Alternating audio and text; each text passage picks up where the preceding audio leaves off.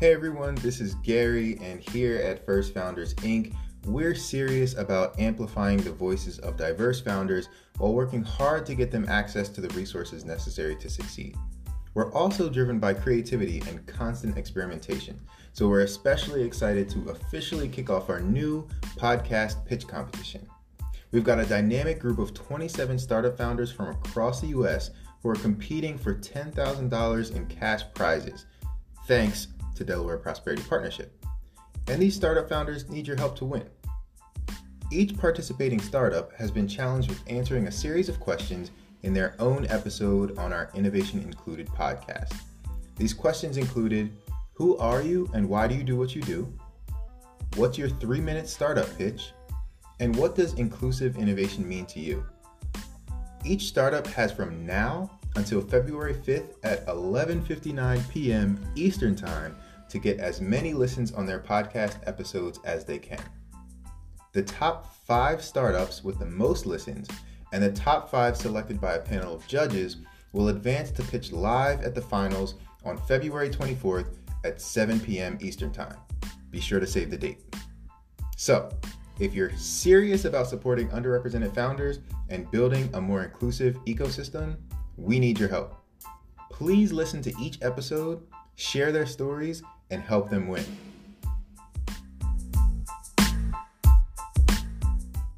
My name is Pam Garza, and I'm the founder and CEO of Be Beauty. I'm a fellow Texan, born and raised, but I'm also the daughter of Mexican immigrants, so I like to think that I got the best of both worlds. For me, my why comes down to my background and my values. Growing up, I was quite literally surrounded by beauty. My mom was a beauty professional for more than 30 years, and so she taught me everything about makeup and skincare and hair, and I just loved it. Later on, my career would take me to learn about marketplaces and social media and tech. So I felt like all my experiences uniquely positioned me to take on the challenge of supporting the underdogs of the beauty community. In a sense, I very much consider myself an underdog, being that I'm a Latina, non technical solo founder, and I'm building a tech startup. So, while I very much identify with this, it's like that saying goes your pain is your purpose. And I know that I'm here to help others like myself. So, it's my mission to help small creators um, and small brands win.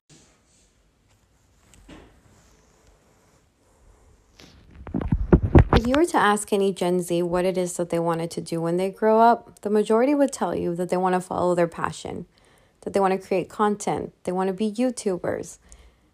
It's all about the passion economy. Interestingly enough, this isn't a new subject. This is really a movement that was started in the 2000s and really grew to just immense amounts. And a big fuel behind it was beauty content. To this day, beauty content is within the top three verticals on social media platforms. So when we think about today's social media, even places like Instagram itself has become a huge marketplace for beauty. And this isn't just thanks to the brands that are on there, but thanks to the massive amounts of people that are posting and creating beauty content every single day. The problem is that the majority of this content um, the majority of the people creating this content fall under the micro influencer category. They're users with less than 10,000 followers. Yet they're responsible for creating so much of the beauty content that's driving millions in sales and profits. But they see none of it because they're not big time influencers. They're not paid, they're not rewarded. They create the content that drives the sales, but they see none of it. So we created a platform where beauty creators and brands can thrive, they can monetize, and they can grow. And the way we can do it is because we don't rely on ads. You can think of us like Instagram, but just for beauty, where creators are incentivized to create content and rewarded through profit sharing of our online marketplace connected to the social content that our users are creating. Sure, it's an ambitious vision, but it's one that we've already started growing. We won $25,000 in a business competition, then raised 85 in an angel round, which allowed us to launch our MVP in the App Store. We've reached 3K across social channels, and we're growing a significant community within our app.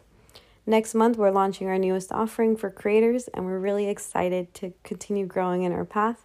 and we'd love for you to join us in our journey. For me, inclusive innovation, it means progress, it means improvement, it means opportunity and making things better. And as human beings, that's what we should strive to do, not just at the micro level, but at the macro level with companies and organizations. If we thought about how we could improve all these different systems um, and ecosystems that we have, we could make things better for everyone. And I think tech really needs that sort of innovation. Yes, we're making the most amazing companies, the most amazing tech products, but what about when it comes to people? Why are women and minorities not represented in venture and in leadership positions? And what are we really missing out on? What are we leaving on the table? And what products are not coming to life because we're doing that? And so, you know, inclusive innovation is opening up space and which is going to lead to better outcomes. And it's something that we most absolutely need to do. For anyone looking to support us, you can find us at bbeauty underscore app. That's beauty with a double B underscore app on Instagram and Twitter. And uh, for anyone who is a micro creator, a small brand, direct consumer brand, you know, that's really who we're here to serve. And so I'd love to get in touch. Uh, feel free to reach out at pam at bbeauty.io. All right, everyone. So that is the episode. We hope you enjoyed hearing from this startup. And if you would like for them to win and actually make it to the finals, be sure to continue listening to their episode. Listen as many times as you would like. Be sure to share across social media, share with your friends, share with your family, because the only way that these founders are going to make it to compete in our live pitch event on February 24th is if they get the most listens as they can. So be sure to share far and wide and make sure to check out their websites. Help them out with their ask because it's all about supporting all of our community members to make sure that they succeed with their startups. Thanks again.